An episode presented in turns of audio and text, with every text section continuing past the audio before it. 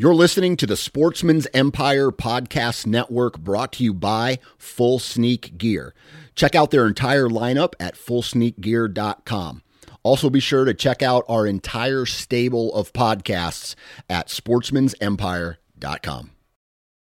New from Moultrie Mobile, the Feed Hub offers first of its kind cellular connection and control for nearly any spin cast feeder on the market. When used with the Moultrie Mobile app, you can monitor feed and battery levels, run feeders on demand, receive alerts when feeders are clogged, and remotely adjust feeding times. The Feed Hub is ideal for anyone who maintains feeders. Remove the guesswork and save time by planning feeder maintenance before you drive to your hunting property. For more information, visit moultriemobile.com. This episode of the Sportsman's Nation is brought to you by Outdoor Edge and their complete lineup of replaceable and fixed blade knives and game processing kits. Now, in my bag this year, I had the Razor Pro Saw Combo Kit. It comes in a very compact, handy carrying case, and one handle has the replaceable blade knife and the gutting blade. The other handle has the saw that comes with it. So, I use the saw to split the pelvis, and I use the gut hook to open up the cavity, and the blade to start cutting all the stuff out. Right, so uh, it makes cleaning a deer very simple, very easy, and the the knife is sharp. And uh, if you've ever had to gut a deer with a dull knife, we all know how much that sucks. So, um, take a look at the Razor Pro Saw Combo Kit and uh, head on over to OutdoorEdge.com and enter the discount code NATION30. That's NATION30 for 30% savings on your purchase.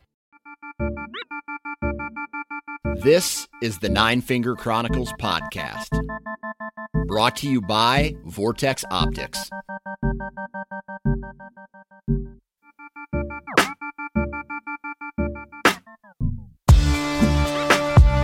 What's up, everybody? Welcome back. We got uh, another killer episode today. You know, we got a great episode. They're all great. Today, I'm going to be talking with Aaron Bell, and Aaron is a fellow Iowan. And before you uh, quit listening and say, oh, God, another guy from Iowa talking about uh, big bucks and whatnot, we are kind of talking about big bucks, but we're talking about trends. Um, myself, and Aaron, although he, I, I call him young, um, have spent a lot of time in the in the tree stands, just like many of you have, right? And all this time that we spend in the tree stand, we should be good by now of observing the the terrain, observing the deer behavior, the deer movement, how they flow through the terrain, um, how they react to different stimulus, uh, where they bed, what they eat, and just how they live throughout a year. And what this these observations, right? You can take these observations and find trends and fr- find commonality in everything that they do, which if if used properly, you can take that information and you can find these trends and it will help you become better at hunting, getting closer to deer, getting them within shooting distance, and hopefully uh, being able to kill target bucks, right? Uh, or shoot your first deer ever, or whatever your goal is. If you can find trends in how things behave, then you can take that information and use it for you, right? Today we talk about how deer use terrain, we talk about how deer react to calling, we talk about uh, access routes. We talk about tree stand locations. We talk about bedding, how to play the wind, how to be aggressive playing the wind, and all these different things that we've learned throughout the years. And uh, I'm telling you right now, it's uh, a really good episode. I love episodes like this because uh, it's it's hunting strategy specific, but it's kind of specific in a detail oriented kind of way, right? You have to know the details, you have to be able to observe and uh, turn those observations into data and t- turn that data into uh, um, decisions, right? So that's what we talk about today. So hopefully you guys enjoy that. Before we get into today's episode, we got to talk about Ozonics and Lone Wolf. Now, um, both of these companies have been a supporter of the uh, Nine Finger Chronicles since day one, and um, Lone Wolf uh, is one of those companies that I, I just have a ton of confidence in, right? I know it's going to work. I know it's going to be quiet. Uh, and the more I use it, the more comfortable I get. Uh, it, it's almost like another appendage on me now, right? It goes wherever I go. Four sticks and an assault is what I roll with almost every time I do a run and gun. And uh, I can get as high as I want, or I can stay low. Maybe I don't use all my sticks, but uh, it can go. These stands can go in any tree. The tree doesn't have to be straight. It can be crook, crooked because ultimately you want to be in the right spot right? You want to be in the right tree, not a straight tree, right? And sometimes 10 yards, five yards can make a big difference if uh, you're hunting a specific deer who uh, sits tight to edge or bedding or cover or whatever they're doing, right? And you want to make sure that you're in the right tree. So uh, visit lonewolfhuntingproducts.com and uh, check out the assault and the four sticks. That's what I use, but you know they have a variety of other uh, products you can use. Uh, the discount code for that is 9FC21. It's changed. 9FC21. And that's going to allow you to save $50 off of all orders over $200, right? So it's like a uh, 25% discount, 20 to 25% discount, depending on what, on what you purchase. Now, uh, the second company is Ozonics. Again, another product that I don't leave the truck without. Um, not only does it have in the timber, in the tree stand benefits, right? It dilutes your scent cone, uh, your scent profile while you're in the tree. So if a deer does happen to get downwind to you, um, they're going to be a little confused of what's going on, right? And typically, in my experience, they don't just blow out of there and go crazy. They catch your scent and they just react differently than getting a completely nose full of human, right? They get this diluted, what is that type of smell? And uh, man, I've seen had really good experiences using it ozonics throughout the years. They have a, a, variety of units at a variety of different costs. They have um, a new, uh, basically closet. It's like a, a, that you can put all of your gear in, and they have a more of a travel friendly uh, type of closet, and that's the dry wash bag. That's what I use. Uh, I have a I have two dry wash bags, and I run a cycle in that before hunts, after hunts, and uh, man, I just feel invisible when I walk into the woods. And let's see here, that's ozonicshunting.com. And I have a discount code for that, and that is NFC21. NFC 21 and that discount code is for a free dry wash bag with the purchase of one of their units. So go check them out. All right be sure to follow me on instagram and facebook nine finger chronicles. Be sure to follow the sportsman's nation uh, instagram and facebook. Be sure to subscribe to the nine finger chronicles on itunes or wherever you download your podcasts. And uh, that's the housekeeping for today. So uh, enough's enough. Let's get into today's hunting Trends, episode three, two, one. Mr. Aaron Bell, how we doing, man? Good, Dan. How are you doing? I can't complain. This weather, I'm, I'm loving it. The snow is almost completely melted out of my yard, but now we have a whole bunch of mud. and, and, I got yeah, three kids, so they just track that shit all over the place. like a dog, right? That's right. In, right, right, right. So uh, you reached out to me this, uh, you know, and, and, you shared that you had some success this year. Uh, but before we start talking about deer, why don't you let everybody know uh, where you're from and what do you do for a living? Yeah, I uh, I'm from South Central Iowa. Uh, I live in a small town called Granger, yep. which is a suburb of Des Moines. Um, and then I am I work in sales. I work for a, a John Deere dealership selling John Deere equipment. Oh, nice implement dealer type deal. Yep, yep. We're a big dealer here in the mid uh, central Iowa. We're got 36 locations now, I believe. Uh, it's called Van Wall Equipment. Gotcha. Well, I'll tell you what. Yeah.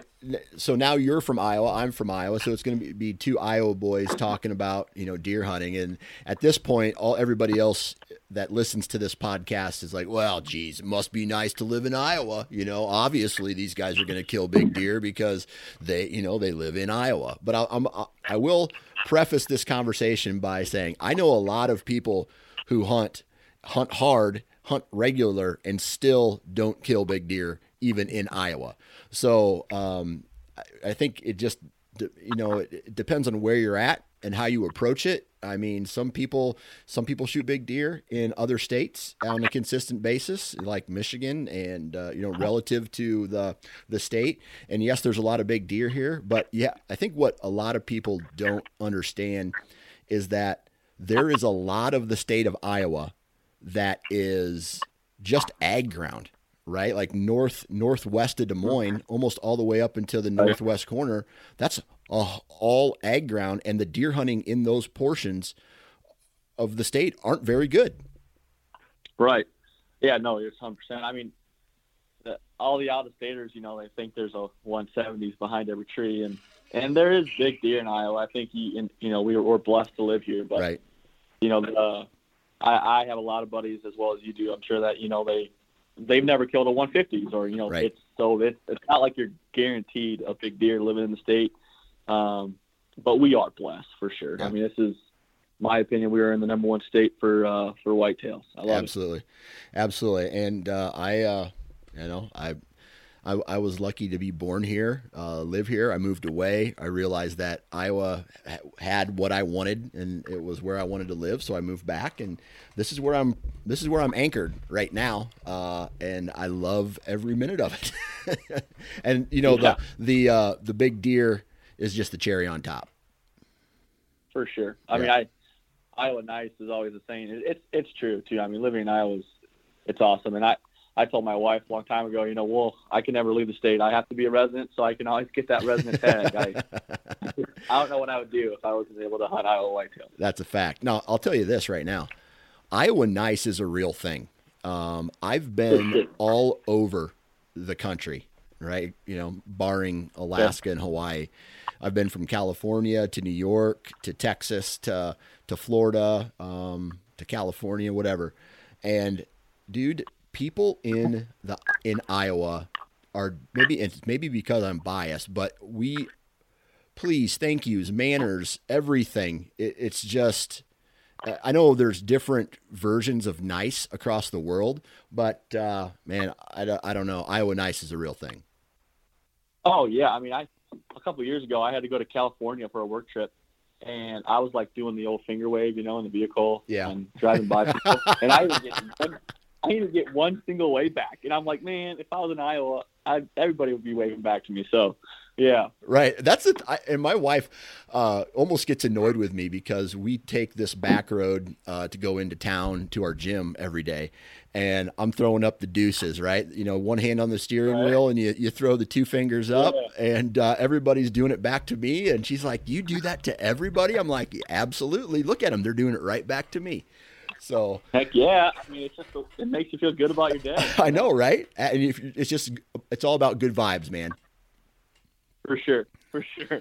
All right, so let's talk about whitetails because uh, you had one hell of a season. Um, but you know, you, you, tagged out during the archery season and you shot a, a, really good late season muzzleloader deer. And but before we get into this, um, I want to ask you and this is the kind of I think this is the direction that I want to go down. Um, over the years, have you seen trends um, or have identified trends in deer behavior, deer movement that have that you've picked up on and were able to capitalize on? Um, I guess bringing you success throughout the years. Yeah, I mean, there's, I mean, there's quite a few. I could probably spend all night talking about them, but one thing that I've noticed is in the last five to six years, we've at least gotten one cold front in October. And I used to, in my younger years, bow hunting, I used to never really hunt October much. Yeah. And I'd always just wait for that November time frame. But I've seen more big deer hit the dirt uh, in October in the first cold front in October. And my buddies um, everybody, I've seen more deer hit the dirt on a good cold front in early or mid or late October um, over green source. Yeah. And um, so that's one thing that I've really seen over the last probably six years. Um, being that's one of the big ones, and I've really I've hunted a lot now in the last five years in October. Yeah. Um, I've done a lot of poor man plots. on my farms that I hunt. Um, I got probably over six acres of clover total, but um, anyways, yeah, I, I think hunting that October lull, you know, quote unquote time frame. Um, like this year, for example, we had three awesome cold fronts in October, if you remember, and yep. there were multiple 170 plus on the on the ground. So, in fact, one of my buddies, um, there was a, if you remember, uh, October 1st, it, it, there was a cold front right when right. that uh, bow opened this year. Right. And one of my buddies put down a slammer, 180 inch whitetail, five o'clock opening day. Yeah. Man, that's crazy. Um, and so, so you're a fan of waiting for, or like your trend that you that you pick up on is if there is a green food source available, like clover, and it's timed, you know, and, and um, a cold front comes through, that you're saying the trend is that you're you see a lot of um, mature buck movement in that in those periods of time. Yeah, I mean, but you have to be. Um, one thing I'll stress is you have to have super cautious because those deer especially a mature buck, um, you know, their senses are still there. They're not yeah. all rutted up, and you know, and they're not thinking just about does. So uh, if you have great access and you have the right wind, uh, yes. But if you don't have that, if you have to, like that's that's why I'm not a big fan. I see a lot of people they're putting like a clover plot like right in the middle of a timber in the opening, and they got to walk through all this bedding right to get to it. Um, well, that might not be a great spot to go to around October just because you're disrupting a lot. Um, but yeah, if you got the right wind and you got um, great access for in and out, because that's one thing. If you can get in there by like three, two o'clock, you know, and wait for the deer to come to you. Um, but if as you're walking out, if you have to walk through an ag field or if you have to walk through where the deer are at and you're spooking deer, um, that's not good access. So um, I've burned out spots in the past when I was younger. Um, but you know, I'm sure you've done it too. When you're walking to your truck and it's pitch black, you hear the does blowing at you. Yep. As you walk back, um, yeah, that's that's the main thing I would say. If you have good access, and if you don't, you know, maybe you just want to wait until that special time frame in November. But yeah, um, one thing I I always think about too, and I don't know if you think about it too, but I actually think about hunting a mature buck like they're a different animal. Like I don't think of them like a younger buck. Or I don't even think of them like a doe. I think of a mature whitetail. I think of it as a completely different animal. Yeah. That's a good way to think about that. Yeah, I mean, because they are. I mean, and one thing that I've really noticed is the that jump. I, I think the biggest change is from three to four. Uh, that's what I've noticed over the years. Is from you know yeah. a, a three year old, you know, just wants to run, and he's not very he's not very keen. But something happens in, in on the farms that I've hunted throughout the years where they go from you know, just kind of going willy nilly wherever they want to go to really focusing almost on every step that they take, every decision that they make. I mean, I've seen, I've seen a four year old, this is a four year old buck, stand and stare into a field for 45 minutes and he barely moved. He just kind of wiggled his ear and he looked around real slow, but he was staying in one spot, didn't lift a foot. And, uh, Meanwhile, all these other deer are kind of walking around, and you know, the older they get, the more cautious that they get in you know some way, shape, or form. And um, you're right. I just you have to treat. You almost have to treat them like a different species of deer because they they make different decisions than a, a younger, immature deer. Oh, absolutely. And to your point, I've seen just over the time frame of, uh, of bow hunting, um, I've seen if you can get on the the downwind side of it like a let's say you got an acre clover plot, right? And the downwind side of the in the timber, I've seen mature bucks. They'll just stand inside the timber like 10 to 20 yards, like you just said, and they'll stand there on the downwind side and they'll smell the field. They'll yeah. smell every doe that's out there without stepping foot in that open. And then either they'll come off the field if they like what they smell, or they'll just back up and they'll go back down their way. So I've seen mature bucks not even step foot in an open field and know what's out there because, right. uh, like, let's, let's say it's getting close to November and they want to smell those does. Uh, I mean, it's it gets down to like details like that. Like people think, like my wife, when I talk to her about stuff like this, she thinks I'm crazy sometimes and over analyzing stuff. But I mean, a mature buck, man, they just think so differently than a three and a half year old, like you just said. I mean, I was talking to to Mark Drury over the weekend, and he made a great point. He's like, you know, if you rattle, a bunch of people rattle nowadays, and you rattle, you're going to rattle every three and a half year old. Yep. That, that's within hearing distance. They're going to come running right to your tree. He's like, and that's why a lot of them get killed. And he was saying, you know, a four and a half year old, a five and a half year old, you know, they might not come running dead sprint. So that's a great point. I think that kind of counter um, piggybacks off what you said. The difference between three and a half and four and a half. I think, you know, that right there. I think it's just uh, the maturity level. Yeah, when my farm was uh, a little bit better, uh, you know, I would say somewhere in the early 2010s, the late you know, O's, you know, oh, you know, 07, 08, 09, yep. on one of the farms that I hunted. I remember uh, there was another hunter there and he loved to rattle. So I would flank him downwind. I would get downwind, yeah. get downwind of him. And I would see he would rattle and all the three year olds would beeline it right to him or the young deer. But then um, I had some really cool encounters with in between me and this other hunter all these mature deer, like two or three mature deer, working their way around, like just to the south of him. And they would scent check him, they would catch his wind, and then they would they would walk off. So it was it blew my mind, and and that right there kind of was one of those aha moment in the woods where it's just like, unless you have the wind, and unless you have the uh, uh, I, like I typically don't rattle unless I see something upwind of me, uh, knowing that if it if it tries to skirt me downwind, it may j hook within shooting range into me. So typically, I you know I don't. But one thing I, I kind of want to go back to um, is talking about these these uh, this trend of you know an early October cold front, and mm-hmm. you mentioned green food source. Now if I was to take away that green food source, do you feel that that same trend could apply to any food source? Or maybe on a farm with uh, like no ag, or or maybe it's just uh, oaks or you know woody browse or whatever. Does that does that I mean, what I'm getting at is, do you think that deer are still moving on their feet to different food sources uh, that time frame, or is the key factor here the green food source? Yeah, I think how I think about that is again a mature buck's a different animal, and if it if there's a destination that mature mature buck wants to get to, um, he's on his own time, right? Like right. there's not a dinner bell that rings. He's got to go. Oh, I got to go to the whatever to eat buffet. Yep.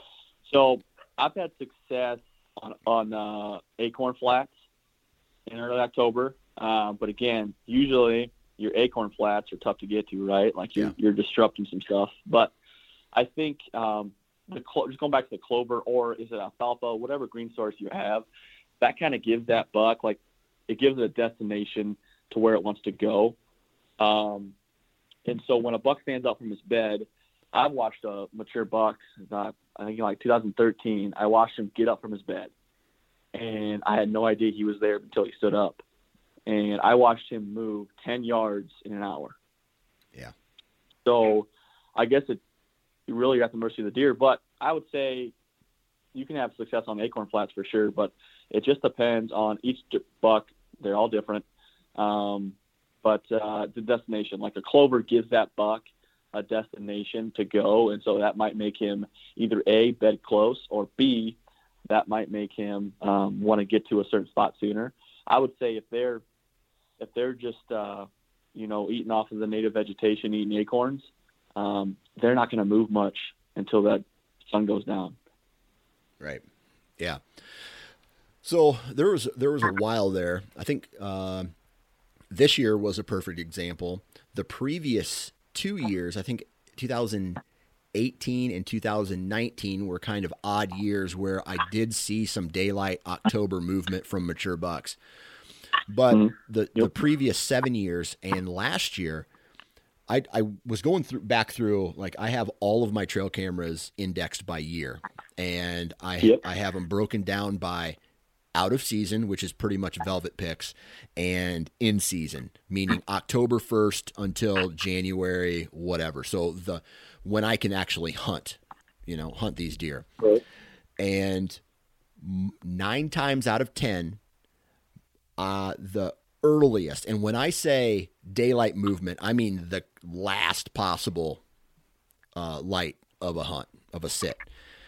It, Right. I think I averaged it to the first time a mature buck, and I'm saying four year olds or older, would step, would be active on my trail cameras in daylight was October 28th. So that told me right there that unless I have a deer pegged, right, um, by checking trail cameras, and I live, you know, an hour and 30 minutes from that farm, I'm not checking them. You know, I'm basically letting them soak until my rut vacation. Then I go down there and I, Right. I, you know, then I check them. So what I'm getting at is, unless like, and that's why a lot of these people running trail like these these cell cams, they can really, Yeah. if, if they do it right, they can really peg a deer and get on them real fast, right? And uh, Oh, for sure. so what I what I found was deer movement, like mature buck movement on those farms, and we're based off of trail camera data, was late October and then into November, and then so that that told me, man, I can't even. I'm not even going to hunt.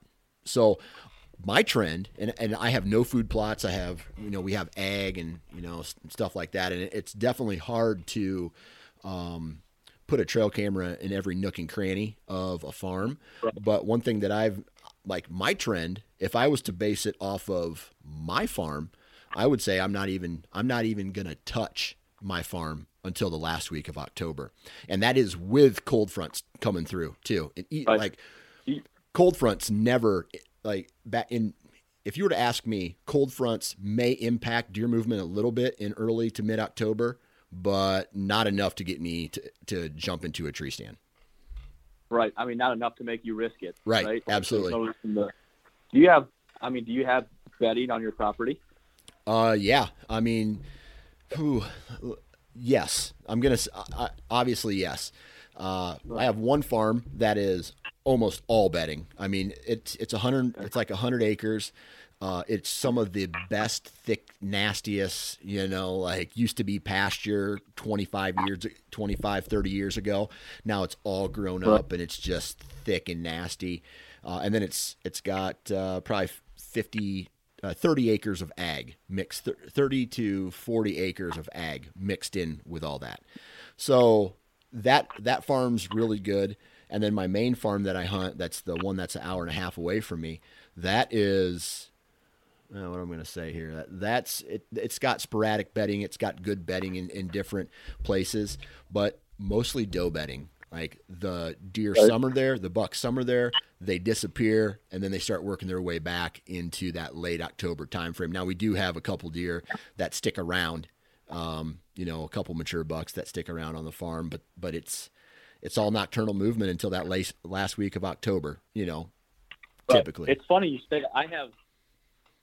I have six farms that I hunt, and three of them, if there's a good cold front, I'm going to have good mature buck movement, um, or at least good buck movement, right? Like I can't guarantee there's going to be a mature buck, right. but there's going to be there's going to be buck movement. And then my other three farms, um, yeah, it's like you know the 25th of October through November they're great, but anything up to that doesn't matter if it's you know cold front uh, or not. They're not moving too much. Yeah, I, it's just each farm is is is different, and that's what I love. It's just you can't. I mean, there's no formula to kill mature deer. There's no. I mean, there's not one way to do it. That's. Right. I think each farm is unique and they hunt different. And I, I mean, Absolutely. I think that's part of it Yeah, I think dog, your farm is. Yeah, I think that's the key there to identify trends on the farms that you hunt, right? Because if I voiced my opinion in a conversation and you voiced your opinion in a conversation, Mm-hmm. our our opinions clash, right? And Right. I man, I st- and it, I I sound like a broken record whenever I say this, but I really do think that people take what let's say I say or you mm-hmm. say or some hot rod, you know, hunter, and they take it to straight to heart. They don't know about Right. the principles behind it, and how to identify these trends or you know deer movement or deer behavior on your own piece, right? So I don't know, man. Um, it's just uh, I don't. I, I get frustrated. I mean, I, Go ahead. Yeah, I agree 100. percent Like, so let's take the farm that I killed my my big muzzy buck this year. I had a mature buck, like a 160s 12, in my secluded clover plot on October 15th, I believe, or around. It was a cold front. One day, an hour before sunset, and then that was it. I didn't have a single mature buck on in daylight on that farm before like the 28th of October. So if and that's what like you said, all you know the big names. Like let's say you get on Instagram or whatever, and all you're seeing all these big deer get killed. You know, the first two three weeks of October. You're like, oh, I got to get out there. Well, if that was my only farm to hunt, and I would have went out to that farm, you know, I could have ruined my season before it even started because right. those deer aren't even daylight anyways. Right. So yeah, I think you're exactly right. There's just there's different ways to hunt, and each farm hunts differently. And right. if you can figure out your farm's unique niche and hunt it um, properly, I think I think that's the key. Yeah, I don't know how many how many years I screwed myself by you know, oh, October, you know, it's, uh, and this is when I was young too, and I was gun ho, right? Um, I honestly right. think one of the best things that happened to me as far as my success was that I had kids and that it forced me to stay out of the woods and check my trail cameras instead of dive in to some of these properties, knowing that a majority of the deer movement was still nocturnal. Yeah, no, I agree 100%. Sometimes the best formula for a farm is just to stay out of it until that magic time. Yeah. Um, I mean, I, heck, I was young and you know, hot rod and full of energy and full of piss and vinegar like the next guy, right? And so when I was a young bow hunter, I was in there whenever I could. It didn't matter how hot it was, when it was, whatever, right? Yeah. And I, I mean, I made so many mistakes that, and, you know, we both still make mistakes this day. That's what's fun about it. But yeah. uh, I made so many mistakes back in my younger day that I don't even know. I can't even, you know, tell you all of them. So right, it's just about, yeah, we all do it. Let me ask you this: um, What do you think? Uh, how old are you? Um, I'm going to be 30 in June. Oh shit! So you're still yeah. kind of young. um, that's, that's rough to say. I don't. It doesn't really hit me until I say it. Right. Yeah. Right. I, will just say it. You're kind. You're still kind of young. Right. Okay. So 29 yeah. years old, Thank man. You. I didn't. I didn't have a clue what I was doing. I mean, I. I, have been deer hunting for several year, years. I've been around deer, um, but it wasn't until 2006 that I started taking everything more serious. So then I had a right. you know a handful of years there where I was just failing and failing and failing and failing, um, and uh, it it sucks. So my question to you is, when how old were you when you started taking bow hunting really serious, or or deer hunting in general? Uh, deer hunting, I was probably eighteen. Eighteen. So yeah. when you say when I when when I ask that question, you know, and you're starting to take deer, I, deer hunting serious, right, uh, you're yeah. talking about access route, scent control, like terrain, trail cameras, data collection, all that stuff. Right. Yeah, that's running cams constantly all year round. That's I mean, I shotgun hunted when I was, you know, knee height or grasshopper with my, with my old man. But yeah. um, yeah, that's just like you said. That's actually taking it seriously, like learning from my mistakes. Right. When I was before that, I was just making mistakes and I wasn't putting two two together, and you know, it is what it is. But I think, yeah, I think that's right. I think you know, I was probably senior freshman in college when I was really starting to to really think about it in a different way. Right. So you know, we talked about those. Uh, one of those trends being that um, you know find the green food source during October, cold, during an October cold front, and you know play your cards right and get in there. Um, what other trends have you picked up on over the years that have kind of led you to becoming more successful? You know, I would always say um, one, um, a good friend of mine years ago told me this um, TIS, TIS, TIS, not just time in stand, time in yeah. stand. Um, the more you can sit in your stand, the better off you're going to be, the more you're going to learn. Now, there's a caveat on that. You know, you don't want to go and, like we just said, maybe you don't want to go in there and ruin your good spots before they're even good. Um, but if you can pick the right stands, the right access routes, Um, time in stand is so valuable. I mean, I can't tell you the things I've learned just by watching deer be Yeah. deer without being dis- disrupted. Right. Um, you know, and that, and then the number, the other big thing that I've learned that I've really taken to heart is when I was younger. Um, didn't matter if it was a north, south, whatever wind. I was like, "Yep, I'm going to go hunt this stand because that's where the deer are. I know that's where the deer are." And I wouldn't really, I, I would be lazy and I just wouldn't factor the wind into account. I've very rarely will a mature bucks not walk with the wind quartering in its face. Um, and so I've really taken to heart hunt the wind. Um, the wind is is everything. I think that's uh, whitetails, especially mature buck. I think that's their number one sense. I think their nose is what they live and die by, and you know they you gotta you gotta think of a whitetail whitetail deer. How are they surviving? They're in survival mode every day. Yeah. So I think you got to beat them at their nose, and that's sometimes impossible. um, but I really just focus on wind. I I hunt the wind, um, and then the, the caveat on that, I really rely on trail cameras. Yeah. I mean, I run a lot of trail cameras. I really do, and I stay out of them. I don't go in there and check them every two weeks. Um, and then I have a couple cells. Obviously, I think like we all do now, right? They've been in the game long enough that I think we all probably pretty much everybody has cell cameras. But uh, yeah, I rely heavily on cell cameras. I let cells tell me a lot. Um, but I mean, I've also been stooped by cells. I mean, I think you probably had experiences where cell cameras don't tell you everything. Right. Um, so yeah, I would just say the the wind and and cell cameras is is the trends that I've really keyed in on the last few years. Do you have any examples of maybe I don't know some some failure when it comes to playing the wind? Like, because I know some people can pick up on that stuff real easy. Me, I Yep. did. I didn't. I I had to learn the hard way, uh, getting busted several times throughout the years. Um, not because I, I was I was I wasn't thinking long range. I was Mhm. thinking, you know, oh, out of this tree, the the wind's doing this, so I'm good, right? And obviously, the wind does Yeah. a whole bunch of different things for you know, 50 yards, 100 yards, 200 yards down down. So for me, I made a lot of mistakes. Did you ever make any mistakes, and what did that learning curve look like for you? Um, and, and how you identified that and got better at playing the wind? Yeah, the biggest mistake I would make is I would see on my weather app a big oh, it's a southeast wind. Okay, that's good for this stand. Well, what I wouldn't I wouldn't take into account two things. I would I wouldn't take into account my access. So like how I was walking to the stand, where my wind was blowing. I didn't think about it that at all in my younger years, and that really, you know, half the time my wind was blowing into a bedding area, and I had no idea, right?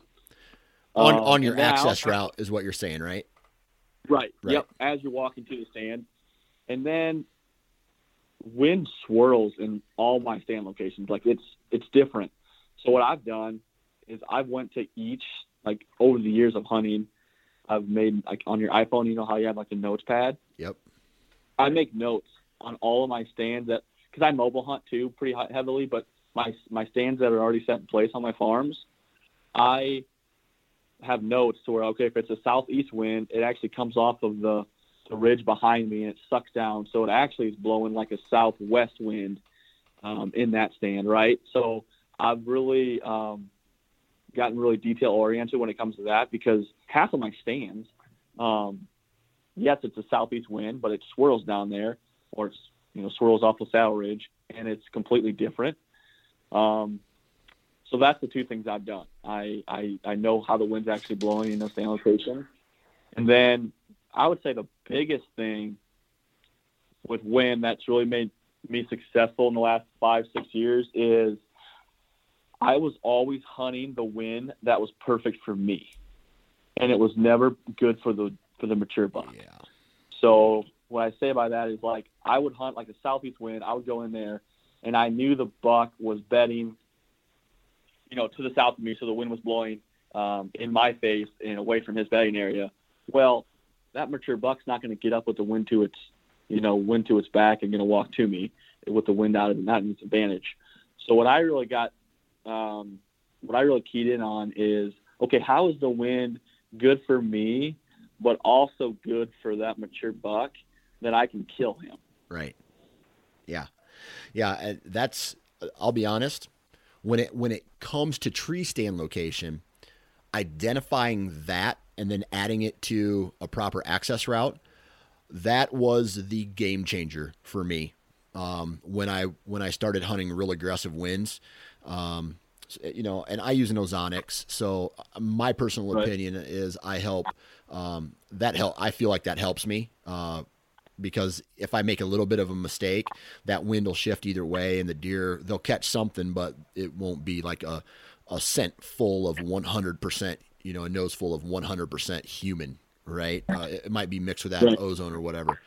But once I started messing around with that and not play, you know, like typically um, when I started hunting, I can remember getting in there and I, I said to myself, okay, if the deer's coming from here, my wind has to be going the completely opposite direction of that. Like I was, I was almost the 180 rule, right? Where if a deer's over here, the, yep. the wind has to be blowing over the deer to me, back behind it. There's no way that uh, that deer is going to smell me. But once I started changing that angle and getting real aggressive to where my wind is almost blowing to where the deer is coming from, but the terrain, right, alters that wind, yeah. or a thermal alters that wind, and now the deer's walking to me, and the terrain, vegetation, or thermals are doing doing what I want it to do with the wind. Man, I started seeing more mature bucks when I when I did that. I started seeing more deer. Period. When I did that, yeah. it allowed me to get into some crazy sets downwind of some bedding areas, and almost like with the wind blowing right into these bedding areas, and knowing where yeah. where the trails were. Oh man, uh, that that that was probably the biggest one of the biggest game changers for me, man. Yeah, I mean that's what's awesome is is the, as soon as you understand that, and as yeah. soon as you implement that into your strategy, the sightings of mature bucks are just going to happen. I mean, they're yeah. just going to come. You're not. I'm not saying every sit, but you're going to start seeing them, seeing them more, and you're going to be like, man, this is, and it's going to click in your mind, and you're going to be like, this is how you do it. This is how you, yeah. you know, you kill those mature bucks and you get on them. And I mean, you, you made a good point. I mean, I run Ozonics too, um, but one thing I do that I've also done in the past, and, and my dad um, always shakes his head at me when he sees how high my stands are. But I set my hanging hunt setup. I run a, I run a couple different uh, brands, but anyways, I I mean I'm like 20, 25 feet off yeah. the ground, and what I'll do is I'll uh, like if I'm hunting the saddle ridge, which we've all hunted the saddle ridge, right? Like we know it drops off on both sides. Yep.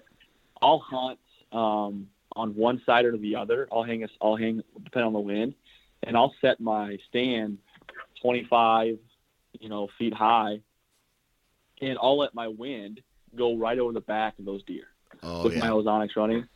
So that's one thing that I've I've done too. When it's kind of an iffy wind, I can get away with that.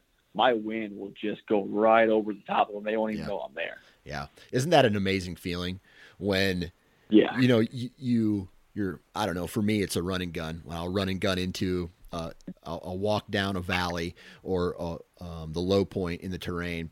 I'll find out where I want to hunt, and then I'll 90 degree it right in, take a hard left or a hard right, right up the ridge on a straight line, get into get into it, and at some point the deer have to cross my scent trail, but it's only it's yep. not like they're following my scent; they're just crossing it, and one of the best feelings is when that first deer or maybe a doe group walks by and you're you're like, "Oh my god, here's the moment of truth. What's my wind going to do? Are they going to bust me? They're going to catch my ground scent?" And they keep walking, and then you're just like, "Yes." Now now the big dog can come through, right? Now just now it's just a matter of waiting.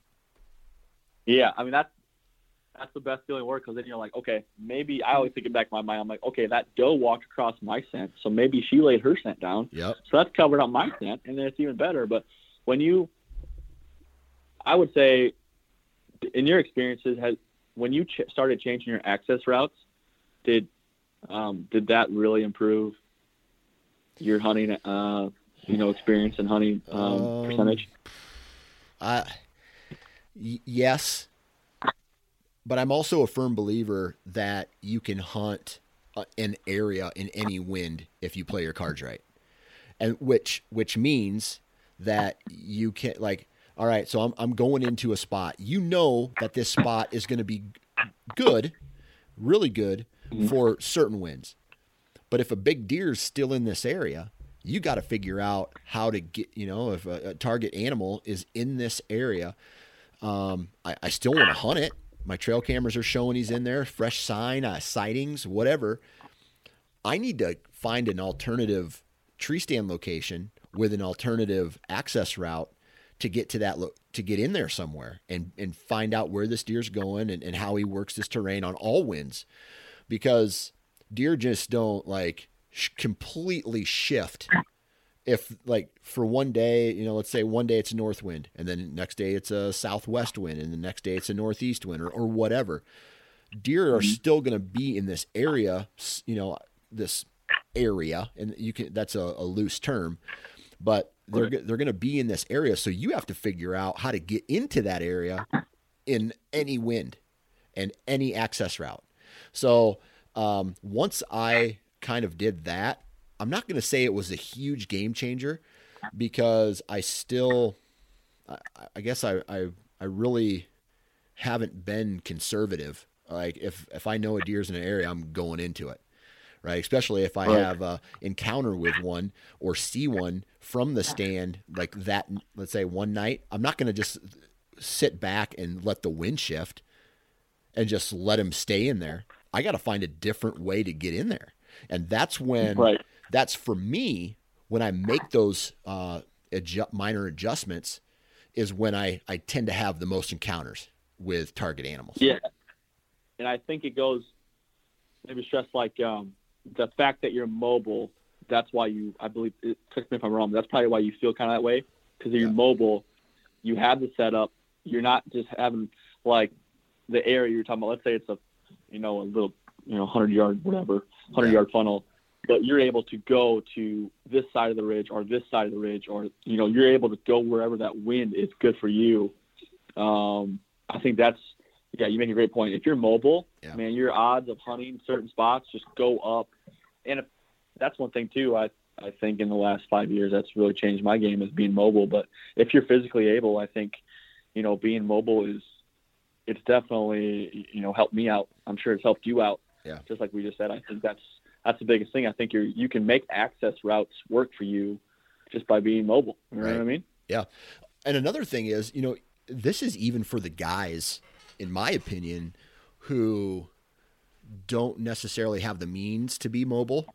Maybe they got maybe they're mm-hmm. just older or they have bad knees or they're pussies. I don't like I don't I don't know. Whatever whatever reason you can't be mo- mobile, right? Um, you can still go in to uh, um, an area and put up multiple tree stands in one yeah. location. Dude, there in 2012 I had four tree stands in about 3 acres. Uh, it was maybe less than 3 acres. And I had f- for a south wind and east wind, uh, well, a south wind, a north wind, a west wind, and then like a weird, I think it was like a southeast specific wind. Um, but th- those, I, I left them up and it, it, led to me. I bounced around in those in those stands uh, for three or four days, and then finally on the I think it was the fifth day of hunting this deer, I shot him.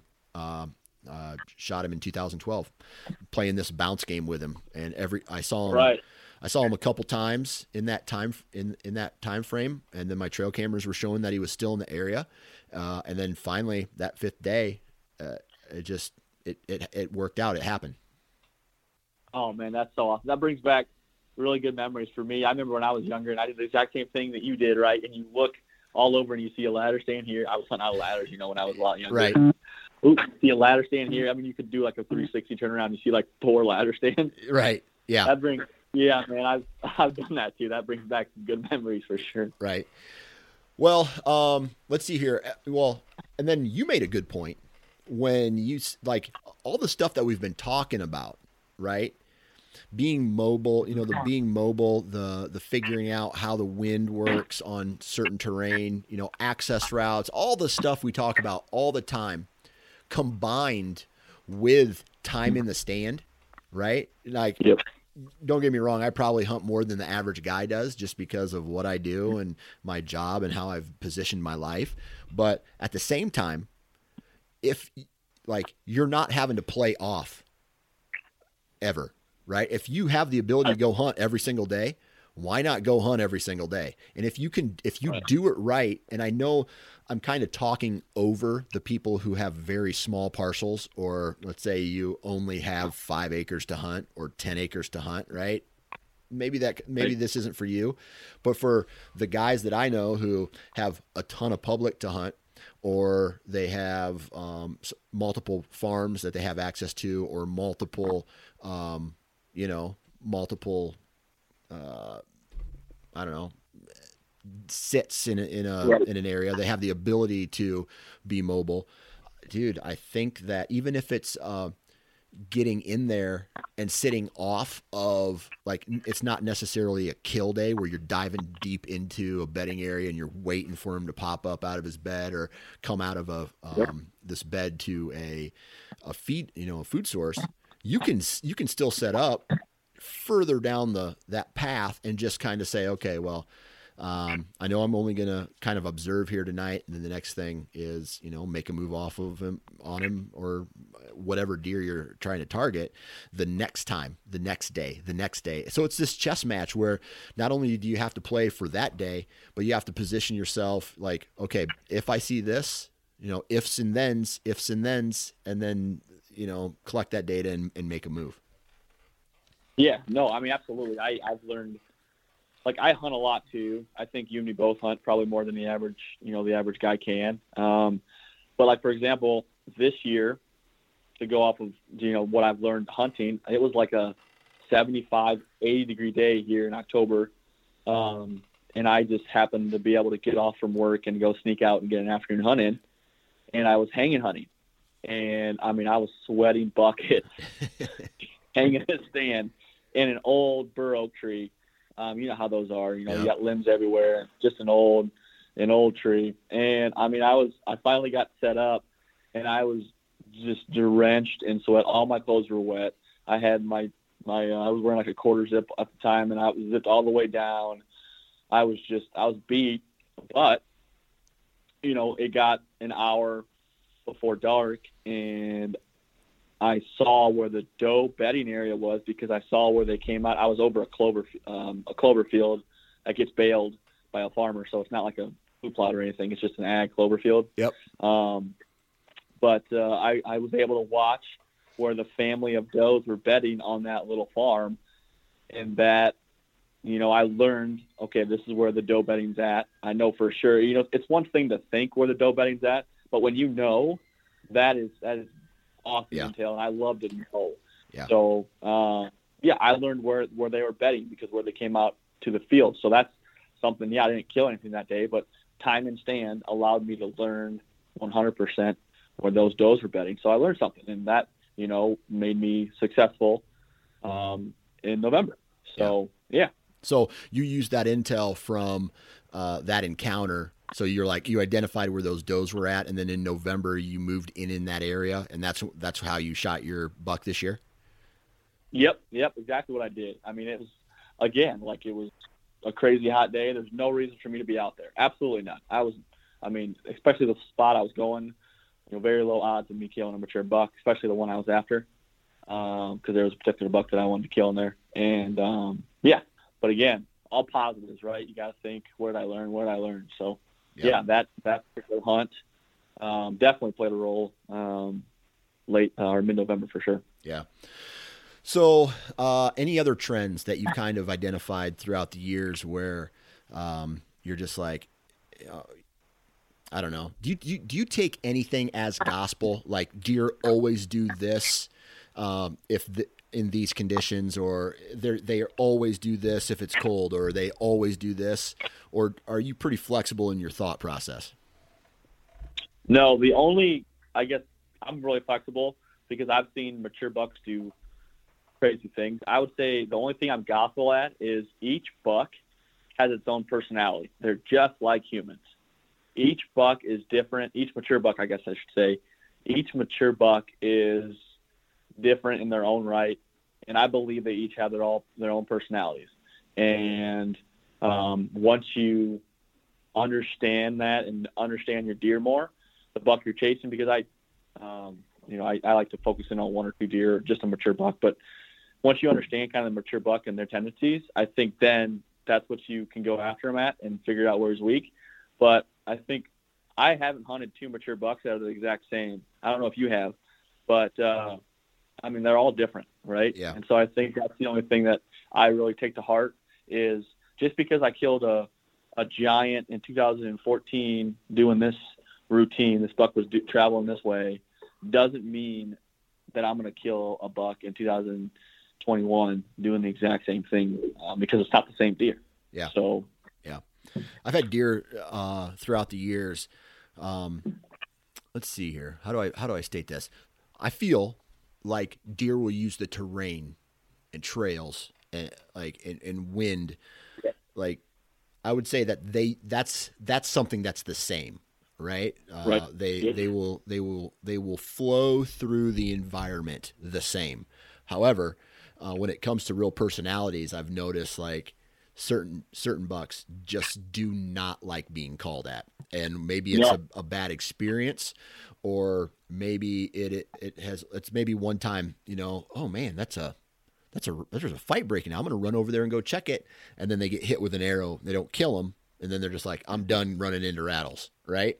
Right. Or some deer, uh, I've been able to turn deer with a, like a single grunt, like brap, and then they'll stop.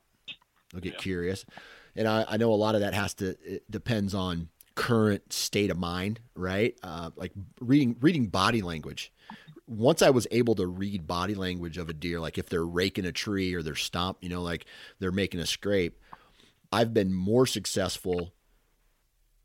Like when a when I can read a deer's body language and know whether or not I want to call at them. But there's just some deer that just do not respond to calls. I mean, they Right. they you can grunt at them, you can rattle them, you can snort wheeze at them, you can do whatever you want, and they just are their mind is made up and they're going away from you. Yeah, no, I've seen the exact exact same thing. I I was chasing a buck this year. The farm is 100 acres, and there's quite a there's a lot of there's a lot of deer that live on the farm. But he, I call him Goonie because you you know the movie Goonies. Oh, yeah. uh, like hey you guys, that guy, yeah. big monster. This buck just reminded me of him because he he had like a big three point side, and then he had a really nice four point side. So he's a big seven pointer, and he was probably 23 inches wide. I mean, 22, 23 inch main beams. Like he was a big frame deer, but just wouldn't score score well, right? Right. But super mature. And I watched him seven different times. I passed him three times in October, and I watched him from the stand seven different times. And I I would watch him. He was so timid. He hated confrontation. Like think of like your buddy or you have a boss that does not like to have tough talks with you or confrontation or anything like that, and Yeah. they're always they they're super shy this buck was like that. Like whenever he saw a buck, it didn't matter if it was a year and a half, two and a half, three and a half scrub buck. It didn't matter if he was out in the clover field. I would watch this buck. He would back trace his steps and he would go and feed somewhere else. And even in the rut, I watched him in the rut and he would nudge a doe or two.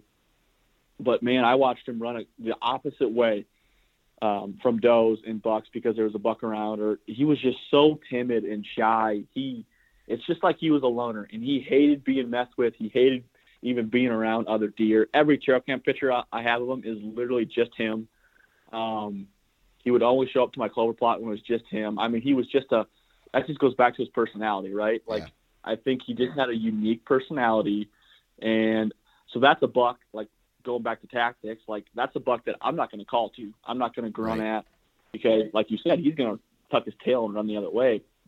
And so, yeah, I think it's that's what I learned with him. Like Yeah. and that time and sand, going back, let's circle back. Time and sand allowed me to kind of understand him and learn learn him a little bit better. But uh, but yeah, I think uh, he was just you know I think you probably had uh, some bucks similar, Oh, yeah. but he was he didn't he didn't want any part of any other deer. That's he was the- not social. Yeah, that's the kind of deer you're going to only kill one way, and that's access, right? You're going to, Yep. you got to find a way to just get him in a shooting lane. And he, because it's almost like those deer know where know where the tree stands are, like the set tree stands.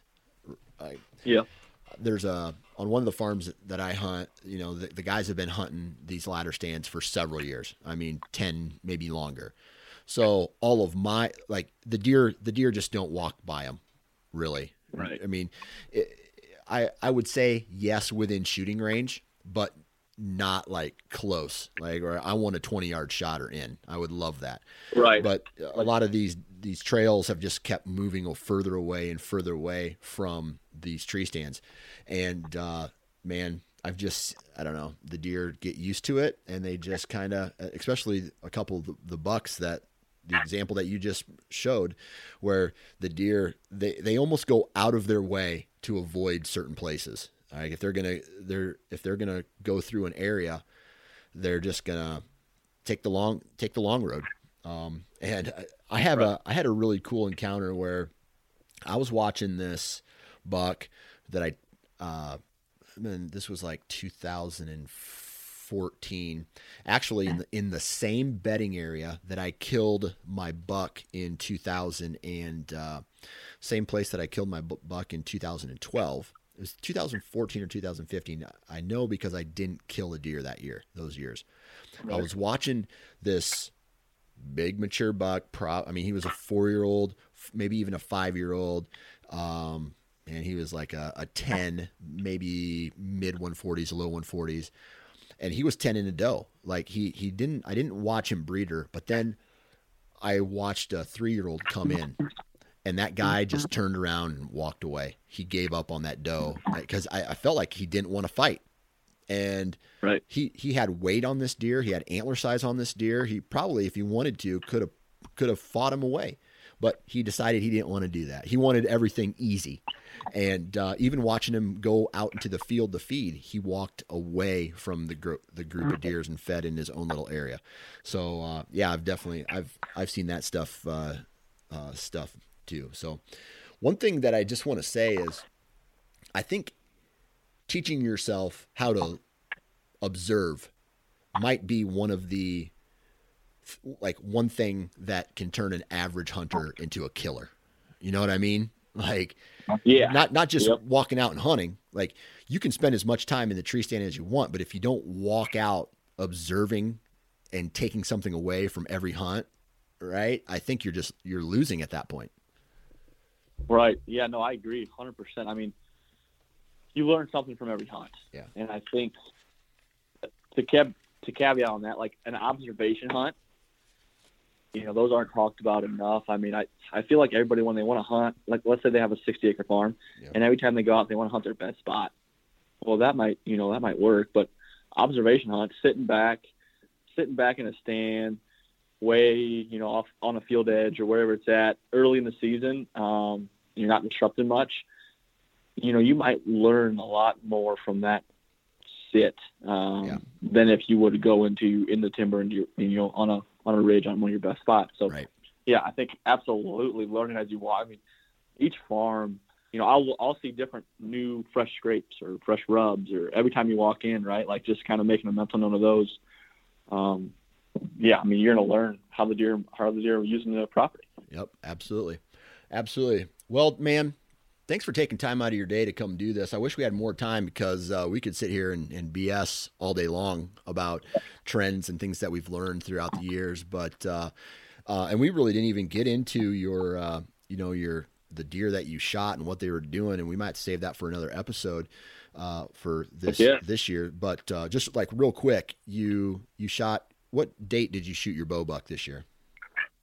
Uh, November 12th. November 12th. And then what, and your Muzzy, man, he was impressive. What, uh, what did you shoot? Uh, I killed him on December, the first day of late Muzzy. So December, December. Yeah. Did you have a, uh, did you actually have a, um, picture or any intel of him? Yeah, I, I had him pretty well patterned, probably the best I've ever had a buck pattern. It just so happened to be a you know an absolute giant. But uh, so the first the eight days previous of the opener of late Muzzy, um, the eight days I had him on camera five of those eight. Yeah. In the morning, and the three days that he wasn't on camera was a south wind, and then all the other five days there was at least a north wind um, in it. So I, uh, you know, that first day of late Muzzy was a north wind. So um, yeah, that's what uh, that's what allowed me to get get in there. Come. So I had the bedding on my property. Okay. He was coming to bed. So he would only bed on a certain time. So so he was out feeding on somebody else's property, and and uh, he came in within he came in uh, to the bedding area that you were in. Uh, right, you know, right at first light, or because typically, you know, once the the rut's over and we're talking about late muzzy, um, they're you know pretty much done moving by the time the sun comes up. Yeah, no, I had the bedding. Um, I had the bedding. Well, I I had a interior clover plot that he was uh, feeding on a little bit, but I I had the bedding that he was uh, bedding on. There's the property surrounds me has. Um, it's a super competitive area, really high uh, maintained. There's a bunch of food plots. I mean, my neighbor leaves like 50 acres of standing soybeans. Jesus. Um, so, oh yeah, it's it's super well. It's like highly managed. Yeah. Competitive. Yeah, but uh, no. So yeah, I had the bedding, and so on on a north wind, and no matter how the north was, if it was northwest, northeast, north, he was coming to bed on my property. Um, and even a couple of days, it was a west wind. He was coming to bed. So, yeah, anything on a south, he would not come. Um, he either bedded somewhere else or he came. He had a different access to the bed. But, uh, but yeah, that's that's uh, that's how it went down. I mean, I just I, I, the first morning, it was um, it was always like a half hour to an hour after um, shooting light. Yeah. And it would just that's the only thing that was really changed is it was either it was never like around the same time. It was either like um, it was either a half hour to an hour after. So he was on his feet, you know, a little uh, longer than than usual for a mature buck, you know, in late season. Right. Okay. Cool, man. Well, congrats on an awesome year, um, knocking down two really good deer. Um, man, uh, what did what did that uh, that muzzleloader deer score? Just for reference. Uh, yeah, he was right at 186. Um, not officially. Yeah, he's a jag. Uh, I didn't. I scored him. Yeah. Um, and so I'm, I'm usually within an inch or two. Um, but I was, I was super conservative. Um, he's got 27 and 27 inch main beams. Uh, he's over 23 inches wide. Yeah. Man, biggest shed I ever found had 27. I've, I've looking at it right now. It's a big eight point side or a four point side, and it was uh, 27, I believe, 27 inch main beam. And, and man, uh, when a deer has long main beams, man, I, I get really excited about that. Oh man, I love it. Like, like shit. I, I love sheds as Yeah. much as I love deer hunting. Well, not much, but just about. So, Right. yeah. I mean, a 27 inch main beam. That's that's a lot of bone. That's right. Well, hey, man, um, uh, I, we've been trying to end this now for like five minutes, but uh, uh, Right. congratulations on an awesome year. Thanks for taking time out of your day to hop on and uh, BS with me about uh, all this strategy talk. And uh, good luck in 2021, man. Yeah. Thanks, Dan. This was fun. And there you have it, ladies and gentlemen, another episode in the books. Huge shout out to Aaron for taking time out of his day to hop on and chat with us about these uh, this hunting strategy that uh, me and him use. Also, huge shout out to all of you for taking time out of your day to hop on and chit chat with us, man. Really appreciate that. Thank you very much. Huge shout out to Ozonics, Lone Wolf, Wasp, and Vortex, man, please go out and support these companies because they support this podcast, right? I bring them to your attention and uh, you get all this free content because they pay me to put it out. And uh, hopefully you can go out and purchase uh, some gear from from them and it's, it comes full circle. So I would really appreciate that. Go to iTunes, leave a, re- a review. This this podcast is badass, so nothing less nothing less than five stars. Uh, you can do whatever you want, but uh, there's that. Have a good day. Love your neighbor. Send good vibes out to the world. Get outside. Breathe fresh air. It will solve your problems. And we'll talk to you next time.